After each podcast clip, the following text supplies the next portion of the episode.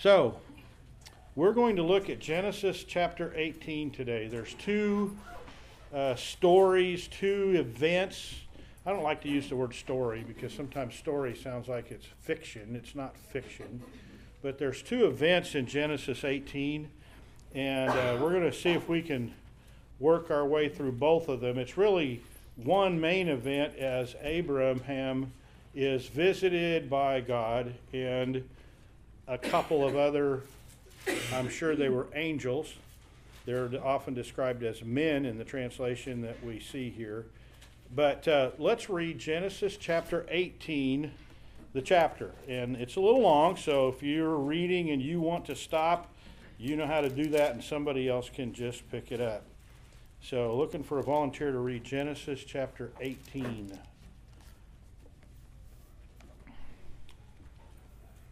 Who would like to do that for us? You got it?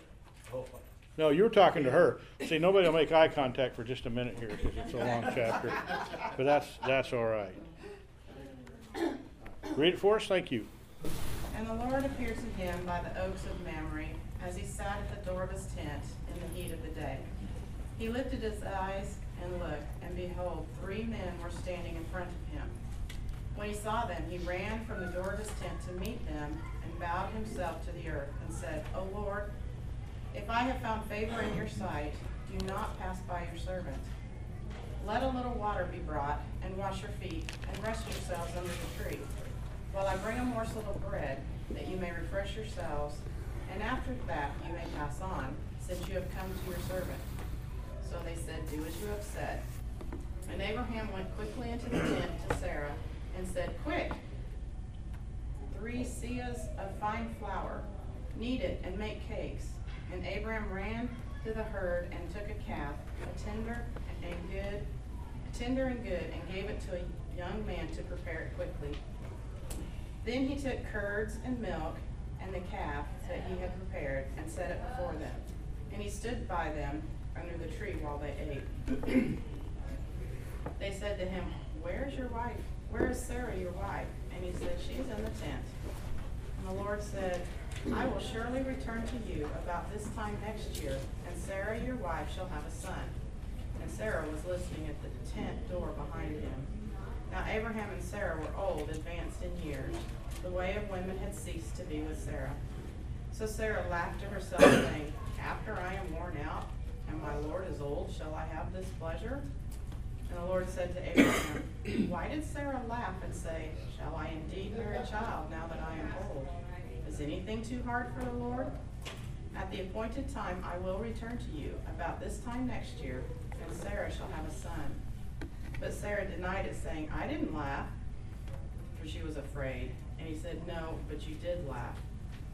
When the men set out from there, they looked down toward Sodom. And Abraham went with them to set them on their way. And the Lord said, Shall I hide from Abraham what I am about to do, seeing that Abraham shall surely become a great and mighty nation, and all the nations of the earth shall be blessed by him? For I have chosen him, that he may command his children and his household after him to keep the way of the Lord by doing righteousness and justice, so that the Lord may bring to Abraham what he has promised him. Then the Lord said, Because the outcry against Sodom and Gomorrah is great, and their sin is very grave, I will go down to see whether they have done altogether according to the outcry that has come to me. And if not, I will know. So the men turned from there and went to Sodom. But Abraham still stood before the Lord. Then Abraham drew near and said, Will you indeed sweep away the righteous with the wicked? Suppose there are 50 righteous within the city. Will you then sweep away the place and not spare it for 50 righteous who are in it? Far be it from you to do such a thing, to put the righteous to death with the wicked, so that the righteous fare as the wicked. Far be it from you. Shall not the judge of all the earth do what is just? And the Lord said, If I find at Sodom 50 righteous in the city, I will spare the whole place for their sake. Abraham answered and said, Behold, I have undertaken to speak to the Lord, but who am I? Who am I but dust and ashes? Suppose 5 of the 50 righteous are lacking. will you destroy the city for a lack of 5? And he said, I will not destroy it if I find 45 there. Again he spoke to him and said, suppose 40 are found there. He answered, for the sake of 40 I will not do it. And then he said, oh, let not the Lord be angry, and I will speak. Suppose 30 are found there. He answered, I will not do it if I find 30. He said, behold, I have undertaken to speak to the Lord. Suppose 20 are found there. He answered, for the sake of 20, I will not destroy it. Then he said, let not the Lord be angry, and I will speak again but this once. Suppose 10 are found there. He answered, for the sake of 10, I will not destroy it. And the Lord went his way when he had finished speaking to Abraham, and Abraham returned to his place. All right, thank you. I appreciate that. So last time we saw Abraham started out as Abram, was 99 years old, and God made it clear a child would be born to Sarai. And of course, her name became Sarah during last week's lesson.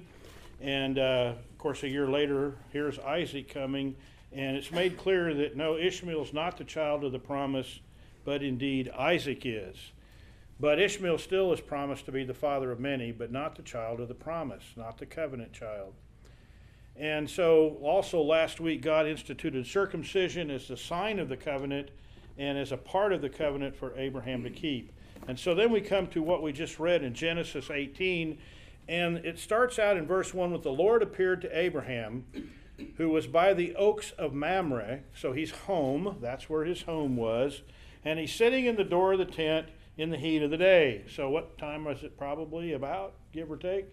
Well, 3 o'clock. Yeah, 3 o'clock, 2 o'clock, noon, something. But so the day's fairly well progressed when all this is starting. And Abraham looks up, and he sees 3 men standing there, and he ran from the tent door to meet him. And what does he say? What does he say to these men?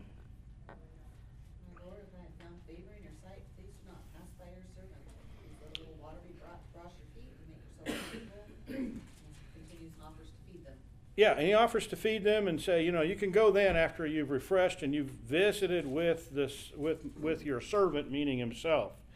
Now, there's some key ways that every translation does it. The New American Standard uses the capital L-O-R-D, all in caps.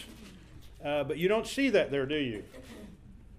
So when he says, my Lord, what can we infer from that?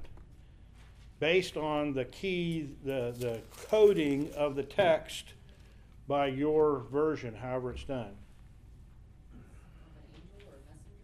Well, angel, messenger, it could even be so low as just a way to show honor to visitors.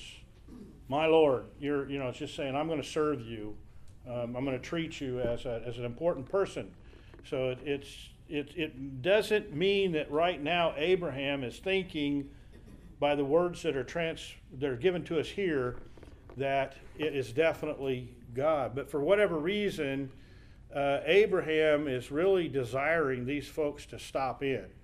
And I think we'd be remiss if we went too far with that, because Abraham might well be thinking, I get the idea these might be messengers from God. I mean, we don't know what he was thinking. We just know that the word he used wasn't, O Lord God Most High. It wasn't that word. And so he says, if you favor me, I'd like to see you not go on by, but stop and visit. And so what did he want to do for these men? What does he tell them he wants to do? He wants to give them a drink of water, bathe their feet, refresh them. Yeah, water, and what else does he say he's going to bring? Bread. Now, he in reality does more than that, doesn't he? So what's important about washing the feet? Why is that a part of refreshing travelers in this era particularly?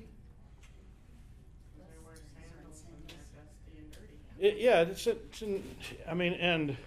their primary mode of transportation is either animals or walking, and so they get dirty and dry probably, and dust, and so they're ready to washing the feet was a big part of getting rested up from travel. And so he says, yeah, let's wash your feet. We'll bring you bread. And so that all occurs there through verse 55. And Abraham, in a hurry, in verse 6, goes to Sarah. And what does he say? Eggs and bread. Yeah. So in a sense, if we look at this passage, Abraham is not unlike the rest of us. He said, let me do some things for you, but he wasn't really truly prepared to do them. And of course, in the home, who do you most often go to as a man when you have invited company over? Oh, by the way, dear, in about 5 minutes, we've got company coming for supper. So the bread wasn't cooked yet, was it? And so that becomes Sarah's problem. And apparently she did well with that. But even to me more significantly, he provides them some meat to eat, doesn't he? And at the time he makes the promise, that meat's still walking around. So that's a pretty significant effort right there to go find a tender calf and tell the servant, you get this fixed up, these guys are hungry, hurry up. I grew up in a small agricultural setting and saw a lot of self-sufficiency. When I was at my youngest, both of my grandparents had their own chickens and eggs and milk and beef. And of those choices, I can see scrambling eggs and maybe fixing a chicken if you had a fryer ready. You can get that ready fairly quick, although getting rid of the feathers is a real problem in short order. But you could get there. When I think about picking on the beef, that's going to be, I mean, they probably had a way, they probably were used to doing that quickly, but it's kind of, that sounds like a real stretch to me, but he gets it all done. And so he hurries around, and when we look at, turn the page here. When we look at verse 8, he brings these things and presents them to him. 18, not 17. In verse 8, as we read it, it says, in the New American Standard, he took curds and milk and the calf which he had prepared and placed it before them, and he was standing by them under the tree as they ate. So Abraham really took a servant's role here. The servant doesn't eat with the main people, right? The servant serves and the people eat. And so he's there watching that. Now, what did he bring? Curds. What's that? Butter. Okay. What's interesting is that could be one of about 3 main categories of foods. It could be curdled milk. Now, that doesn't sound like something we would drink, does it? Or eat, does it? But curdled milk, cottage cheese, which to me is no different than milk that went sour, but for many of you, you like it. I get that. It could be cheese of the normal variety we think of. It could also be butter. This word would work for any of those. So we don't know if he brought bread and cheese, bread and butter, or bread and something like cottage cheese, probably. But that's what he brought and placed it before them, and he observed them eating. Rick, yes? I got a question. Sure. In my version, it identifies right up there in verse 1. It says, and the Lord appeared to him. Thank you. Okay. Yeah. And it all is capillary, meaning God appeared to him. Yeah, that's correct. I was going to, I drove right on by that. Thank you. Because in what Moses put down, it's clear to the reader that it is the Lord God Most High that's there. But what Abraham says doesn't necessarily say that that's what he was thinking. Okay. Mine, does yours have capital L-O-R-D there too? Mine has capital L-O-R-D in the first verse. And from yes. On it goes to just standard L. Right. And it refers to the, I mean, he's appeared to him before right at the door. But then he looks up and sees these 3 men walking down, towards him.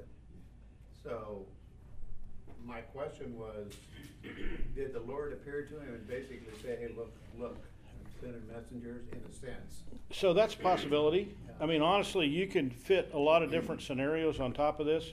The Lord appears to Abraham and he sees him, and then he sees those men off in the distance. But one reason that I personally think that the Lord was in with the three men, or was one of the three characters, men, that's described as men that are seen here, is I have a tough time thinking, unless there was some conversation that's not recorded, if God's at the door with you and there's three men over there, I have a tough time thinking Abraham's going to leave the Most High God to go try to get these three men to come in. So there's some vagueness in this passage that we're not going to get completely past. About how did this interaction happen? You've got them described as three men. You know that God is there. There's some interaction between Abraham and God. Abraham's language to the three men doesn't indicate he knows it's God yet, if he's in with the three men. So there's kind of some ambiguity here that's a little hard to get to a firmness. Okay?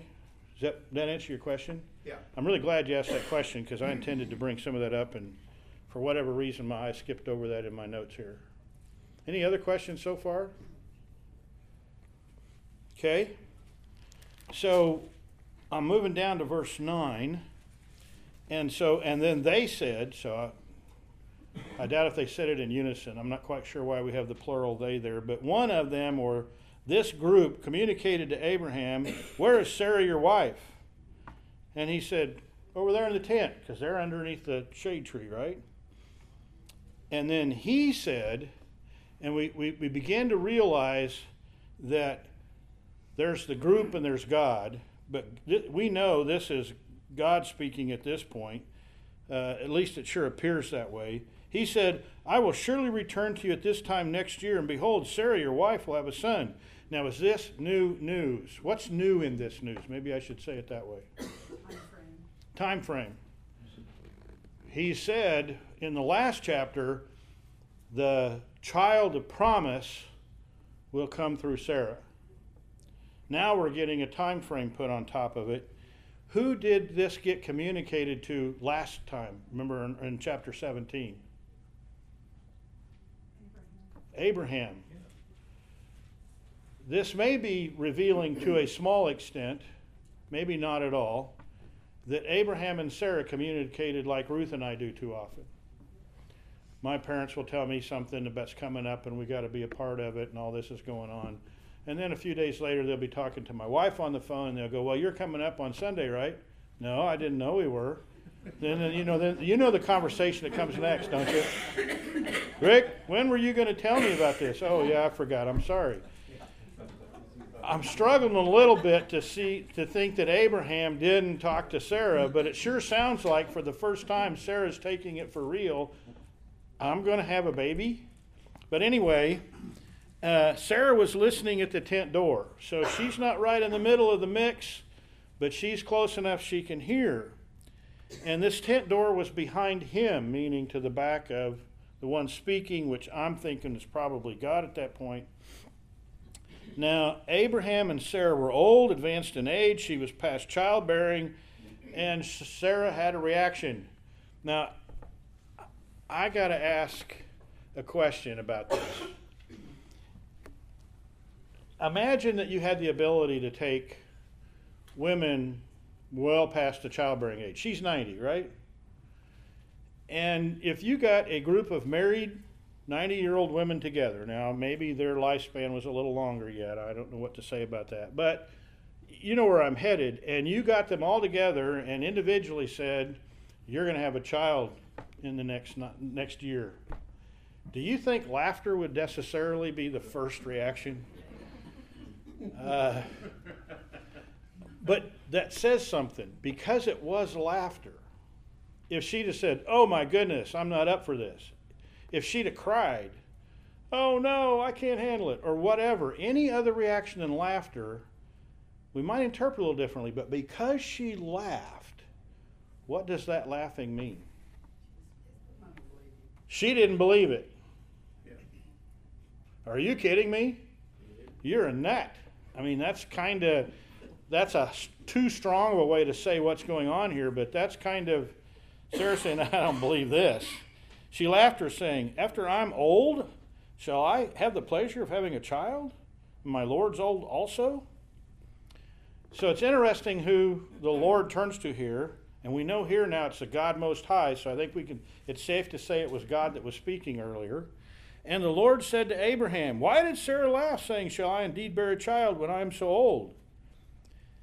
And the question is, God gives it himself its importance. Is anything too difficult for the God Most High? At the appointed time, I'm going to return to you next year about this same time, and Sarah will have a son. Now at this point, Sarah changes her reaction.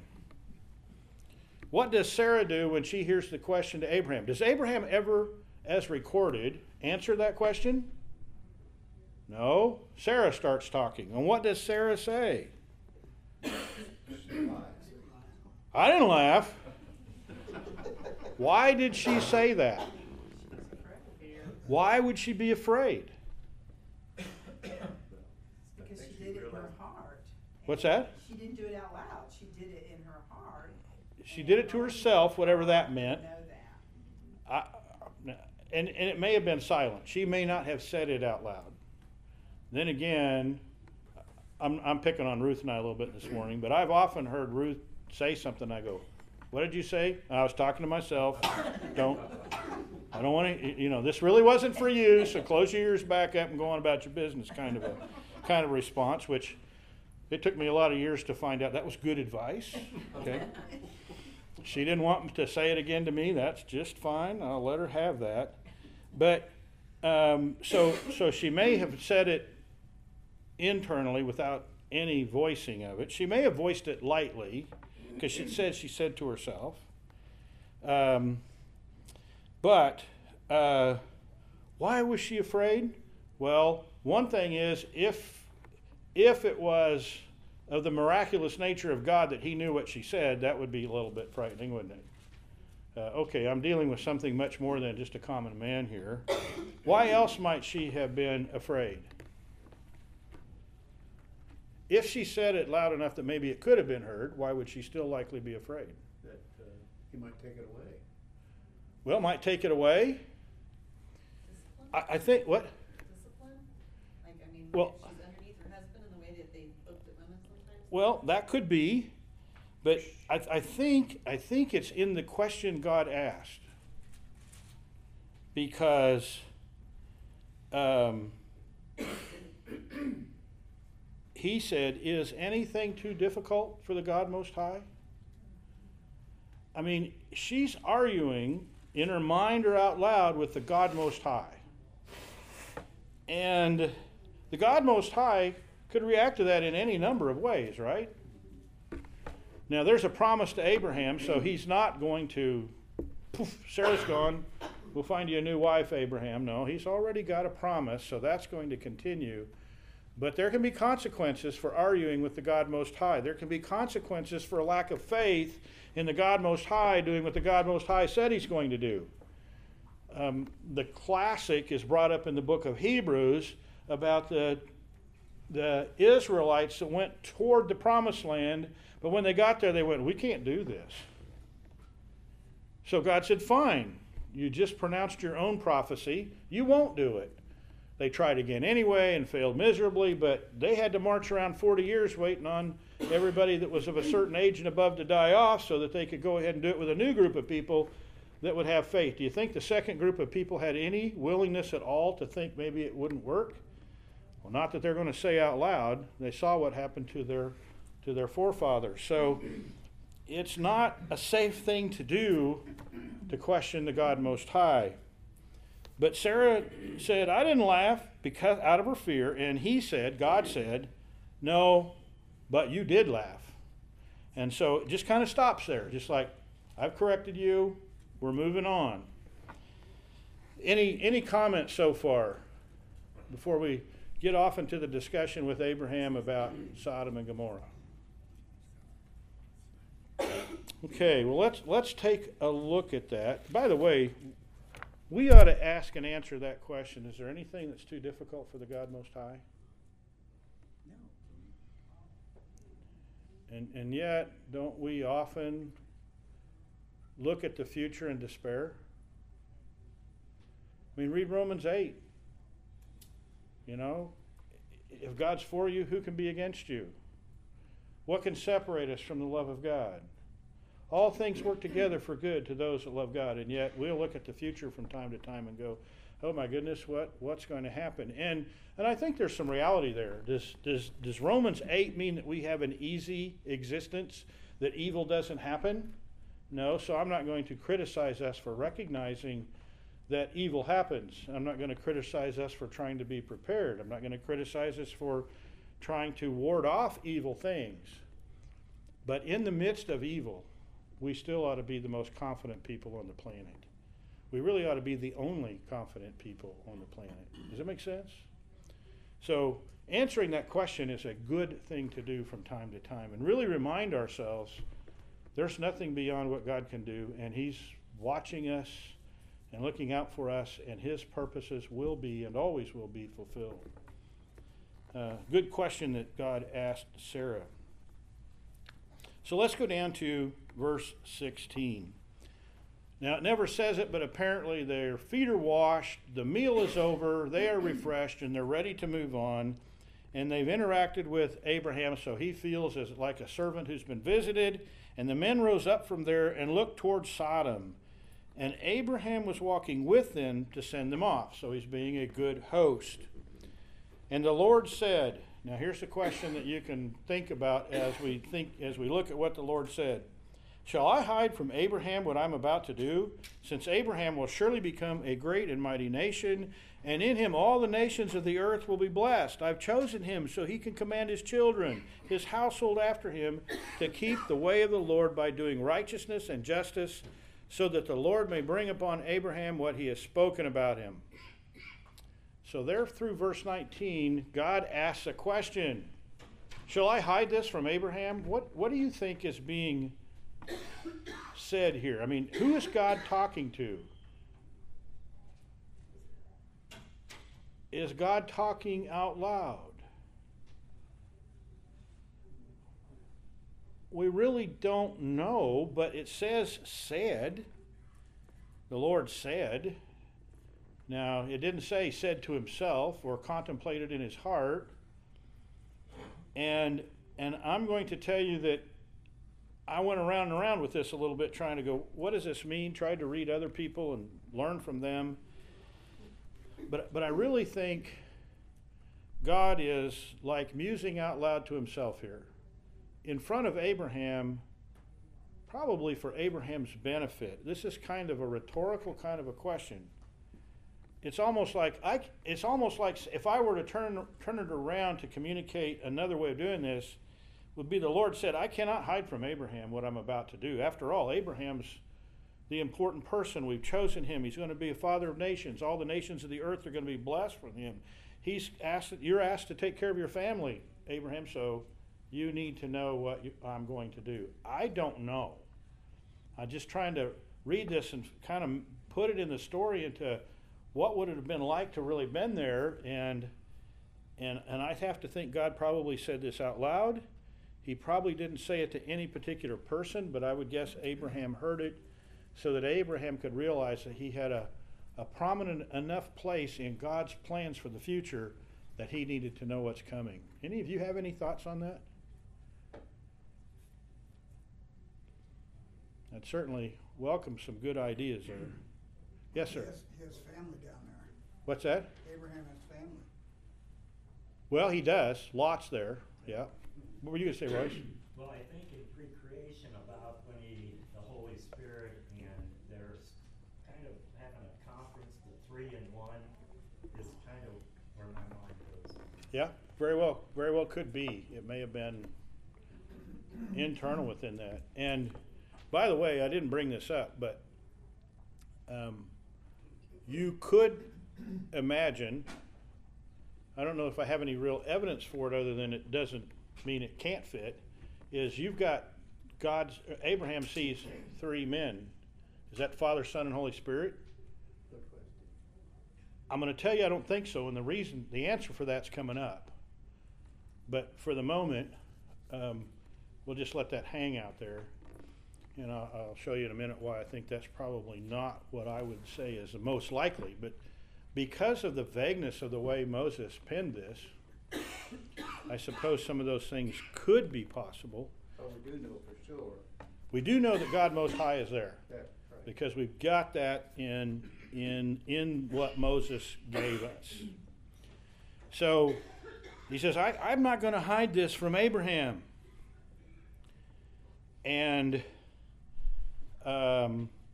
what he says in verse 20 is, the outcry of Sodom and Gomorrah is indeed great. Their sin is exceedingly grave.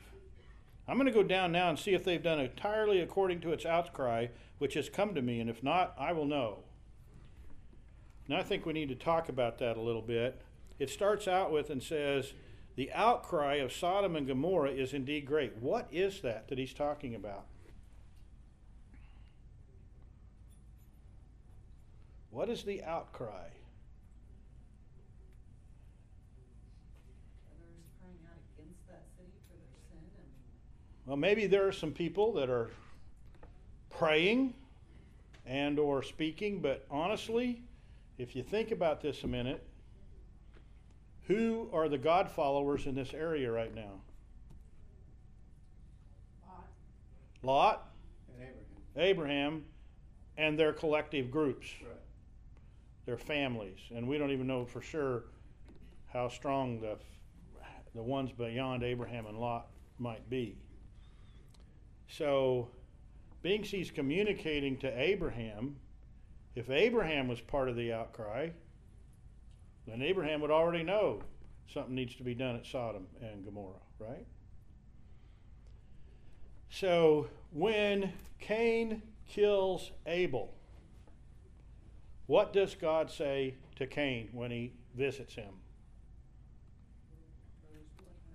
Where's your brother? And what else? His blood what? Cries out. And so I'm going to say, to me, the best way that I can understand this is the evil that they're doing is rubbing God. By rubbing, I mean rubbing the wrong way. It is disturbing God. It's God saying, I cannot tolerate this. And I would say that's most likely the outcry. And he said, this has come to me. When something comes to God, does it come with any inaccuracies? No. And I'm going to go down and see if it is what I think it is. Is there really a question here? But when I get down there, if it's, I will know. And I think what he's really doing is drawing Abraham into what's coming. We're going down to Sodom. When we see the men get down there, what is the main purpose of these men's visit? And this is in next time, but why are they going to Sodom? Probably to destroy the sin. Well, who do they go? To save Lot and his family from this corruption. They're down there to get the one family that they're going to save out. Because that's what they do. They tell him what to do, then they themselves go away as well, and the city's destroyed. We'll see that coming up. But so God is saying, and he's talking to himself, I'm going down there, we'll see what it is. If it's what I think it is or what I've been receiving from this outcry, then I will know. At that point, verse 22, something happens. The men turn away from there. So this is why I think it's not the Trinity, is we see in verse 22 that the men turn away toward Sodom, but Abraham was still standing with God. That language probably doesn't fit that's the Trinity there. Those are servants of God in some fashion. I doubt that they're men. We never are told they're angels, but that would be my best guess or my best intuitive understanding of it. So the men have gone on, and Abraham came near to God, because God's still standing there with Abraham, and said, will you indeed sweep away the righteous with the wicked? Suppose there are 50 righteous within the city. Will you indeed sweep it away and not spare the place for the sake of the 50 righteous who are in it? Now, all the way through Abraham's encounter with God here, Abraham is working out of a paradigm. That's just a way of looking at things.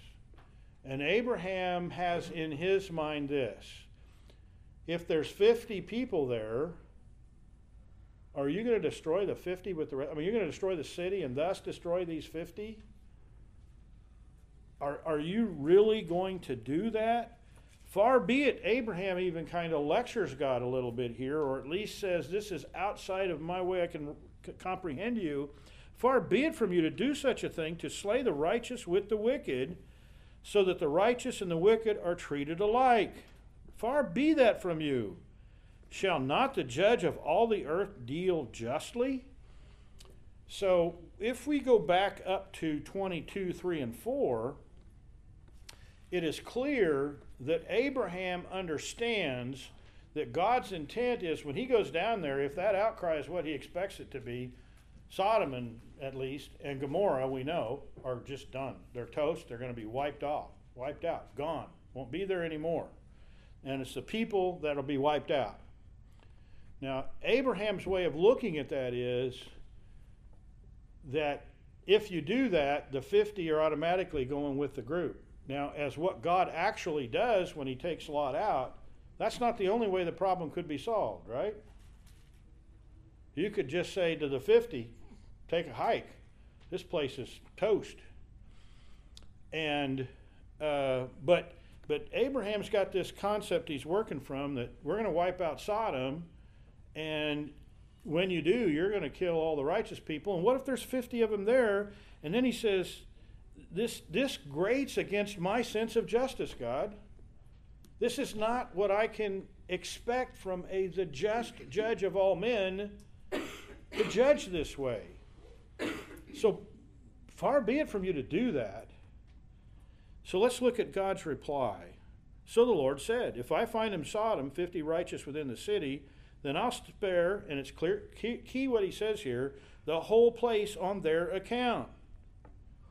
So God said, well, if there's 50 there, I would be willing, Abraham, to go along with your paradigm. We'll leave them alone. 50's enough to say, I'm not going to just wipe everybody out. I'm not going to, and he says, that's not enough. I'm not going to wipe anybody out. Now, God said, if there be 50. Were there 50? No. Did God already know there weren't 50? Yeah. Yep. So this encounter with Abraham is not to decide what's going to happen to Sodom or Gomorrah, is it? It's God already knows what's coming. This is God's way of taking Abraham into what's coming and showing Abraham he's a just God even when he wipes out Sodom and Gomorrah.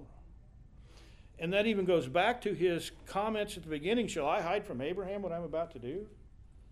He is a key player in our future. And because I've selected him for this role, he needs to know I'm just as I do this. So they continue with their conversation. In verse 27, Abraham replied, now behold, I ventured to speak to the Lord, which is a significant statement. It's not a small thing when you're face to face with God to say, I have an opinion. I have a thought. I have a request. I ventured to speak to the Lord, although I am but dust and ashes. He knows his place. Suppose the 50 righteous are lacking 5. Will you destroy the whole city because of 5? Interesting logic, isn't it? I have been to auctions where the auctioneers got some bidding going on, and it got way out of hand. I mean, I've seen things sell that I know I could go down and buy a brand new one for a lot less than what they're selling it at the auction, right? And then somebody will drop out. And he'll look at that person that dropped out and say, are you going to miss this for $5? Now, is that good logic? No, he's going to miss it because he's not going to give this astronomical price you've got him up to. It's not a $5 bill we're talking about. It's the whole price. Abraham kind of goes the same way with God here a little bit. Suppose they just don't quite have 50. They're 5 short. Are you going to destroy the city because of 5? The logic's not terrible in one sense. He's saying, well, just because there's 5 too few, you're still going to wipe them out? And God turns it around and says, no, we're going to play this with real numbers. And he said, I will not destroy it if I find 45 there. And so he, meaning Abraham, spoke to him yet again and said, suppose there are 40. And he said, I will not do it on account of the 40. Then he, Abraham, said, oh, may the Lord not be angry, because he's going to stock some more. And I shall speak, suppose there are 30. So God, please don't be mad at me, but I think Abraham is essentially saying, in my heart, I'm not done with this. This is still causing me trouble. What if there are 30? And God said, I will not do it if I find 30. And he said, now behold, I have ventured to speak to the Lord. Suppose 20 are found there. And the Lord said, I will not destroy it on account of the 20. Then he said, oh, may the Lord not be angry. I shall speak this only one more time. Suppose there are 10. And he said, I will not destroy it on account of the 10. And as soon as he had finished speaking to Abraham, the Lord departed, and Abraham returned to his place. So Abraham has this encounter with God where he finds out where God's limits are on this situation in Sodom and Gomorrah. You can tell that Abraham has not bought into that we know things are so bad in Sodom and Gomorrah they need to go. He said, there might be righteous people there. You know, he's not sure. He doesn't know. And so he works with God to try to move this number. And he gets it down to 10. And, of course, we know what's coming. We've all been, most of us at least, I imagine all, have been through the Bible stories. They're going to go find out that, no, there are not even 10. And so this encounter with God is I think significant for several reasons, but one of them, I want to go back and look at some things in verse 18 to kind of bring this into a perspective, because where it starts out with in verse 18, he says, it starts with the word since. It means taking account of. It's mean recognizing that Abraham's going to be coming great and mighty nation. Should I keep this from him? In verse 19, it says, for I've chosen him. So in other words, he's putting significance on Abraham's role.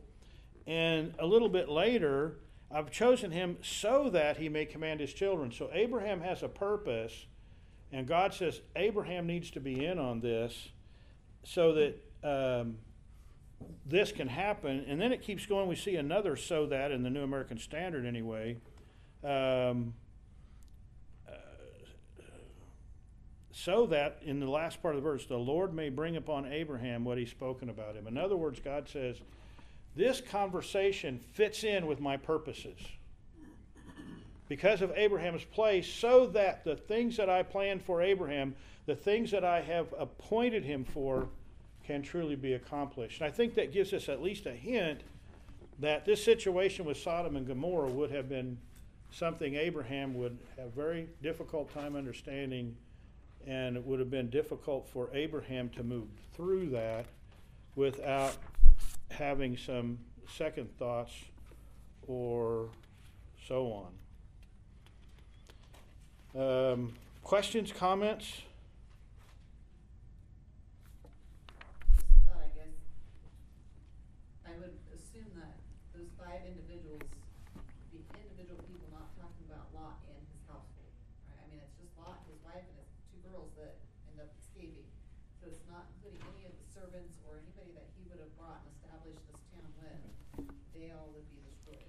Yeah, and I think, I don't want to borrow too much from what's coming up in the next passage, but one of the things I think that was kind of clear when Abraham and Lot parted Why did, Abraham gave him the choice. And why did Lot choose this area around Sodom? Because it was the best. Yeah, so is Lot's thought process first, how do I best serve God? No. No, because they originally split because they argued.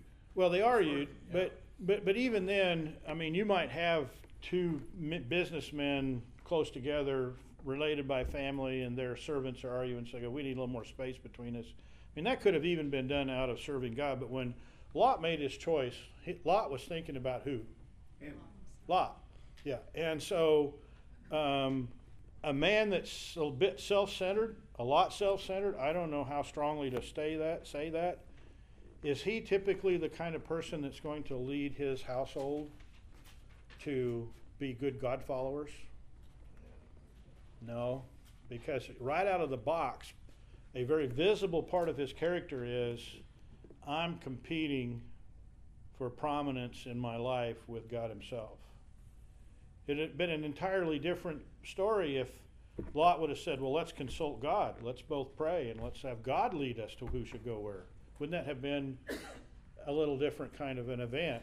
But instead, Lot looks around and says, this is the best property, so I'm going there. And so I think we get a clue as to Lot's leadership. And as we look at what happened after the destruction of Sodom, we're going to see that Lot's leadership of his own family was at best ineffective, if not outright negligent. But that's coming another time. So when we see Lot being the only ones coming out, well, then that's a piece of that picture, I think. Any other comments? Skip that. When Lot went to Sodom and Gomorrah, he took an entourage of servants. Did they go in and populate Gomorrah, or did they? Well, the cities were already there, and there's nothing in the scriptures about how Lot's group that went with him, how they, where they went, what they did, how they were organized. We don't get any of that. So does that answer your question? Yeah. We've got just a couple minutes left, and being as we've got the time, I want to go to Hebrews chapter 11. It's easy to look at Sarah and be critical of her response to this situation. Now, we don't know what Abraham had told her previously. If I was guessing, I would say not much, just based on the way she reacted. She didn't say, well, I've heard this before and still don't believe it. I mean, her laughter. And I think this should be very encouraging to us. I want to look at verses 8 through 12. Hebrews 11 is the faith chapter. We get to see the heroes of the faith. And if you keep reading through this, many of the heroes of the faith suffered greatly for their faith. They were sawn in two and many other disastrous things. And yet they're heroes of the faith listed here in Hebrews 11. But this is the section about Abraham and Sarah. So let's read Hebrews 11, 8 through 12. Who will do that for us? By faith, Abraham, when he was called, obeyed by going out to a place which he was to receive for an inheritance, and he left, not knowing where he was going. By faith, he lived as a stranger in the land of promise, as in a foreign land, living in tents with Isaac and Jacob, fellow heirs of the same promise. For he was looking for the city which has foundations, whose architect and builder is God. By faith, even Sarah herself received ability to conceive, even beyond the proper time of life, since she considered him faithful who had promised. 12. Therefore, even from one man and one who was as good as dead at that, there were born descendants who were just as the stars of heaven in number and as innumerable grains of sand along the seashore. So we could have left off of what we read about Sarah and wondered if she left believing or not, because there's nothing in chapter 18 of Genesis that says anything but she laughed and she denied it. And God said, oh, yes, you did. You laughed. But when we get to Hebrews, the writer of Hebrews clarifies what really happened here. Because when we look at 11 of chapter 11 in Hebrews, by faith, even Sarah herself received the ability to conceive even beyond the proper time of life, since she considered him faithful who had promised.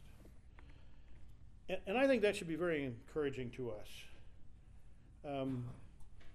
How many of us live our Christian life and truly live it out and have the same faith after the years go by as we did when we first believed? Now, I'm not saying the way we would state it might be the same, but as we live out our lives, when we go through those periods of doubt and going, how's God going to work this out? This is not right. This isn't what it should have been. I don't believe that it's going to work out well, or however you want to talk about it. And I don't mean health and wealth kinds of things. I just mean even in your spiritual being. We go through things that just try to knock the props out from under us. And we come out on the other side with stronger faith, don't we? Isn't that even what we see in James chapter 2? Consider it all joy when you encounter various trials, that the testing of your faith might produce endurance. And so I think we can look at Sarah and see the rest of the story, so to speak, in Hebrews 11, that we can know from this encounter, even though she started out on a little bit shaky ground, Sarah responded well and put her faith and trust in the promise of God. And it indeed certainly was fulfilled. Questions, comments? Okay, well, we will continue with chapter 19 next week, or at least some portion of it. Let me close with a word of prayer. Father, we look at what goes on in Abraham's life as he interacts with you and is given the promise and the covenants and all the great blessings that you give, and yet he stumbles around a little bit, and so does Sarah. Lord, we thank you for including the failures, the weaknesses of men in the scriptures and women, so that we can see that our own weaknesses are something you still work with. Lord, thank you for showing us your patience in dealing with Abraham as he worked out with you his concerns about what it would mean for you to judge Sodom and Gomorrah. And so, Lord, we can have faith and confidence, and do have faith and confidence, that as we stumble around and try to interact with you so we can understand things and move through life, we appreciate your patience. You are very patient. You are very loving. You are very gentle. You are very firm. And, of course, Lord, we know that you have justice, and you also even have wrath when that's what's needed, as we're going to see more about next week. So, Lord, lead us through this life. Move us through your word to trust you with the very depth of our hearts. It's in Jesus' name we pray. Amen.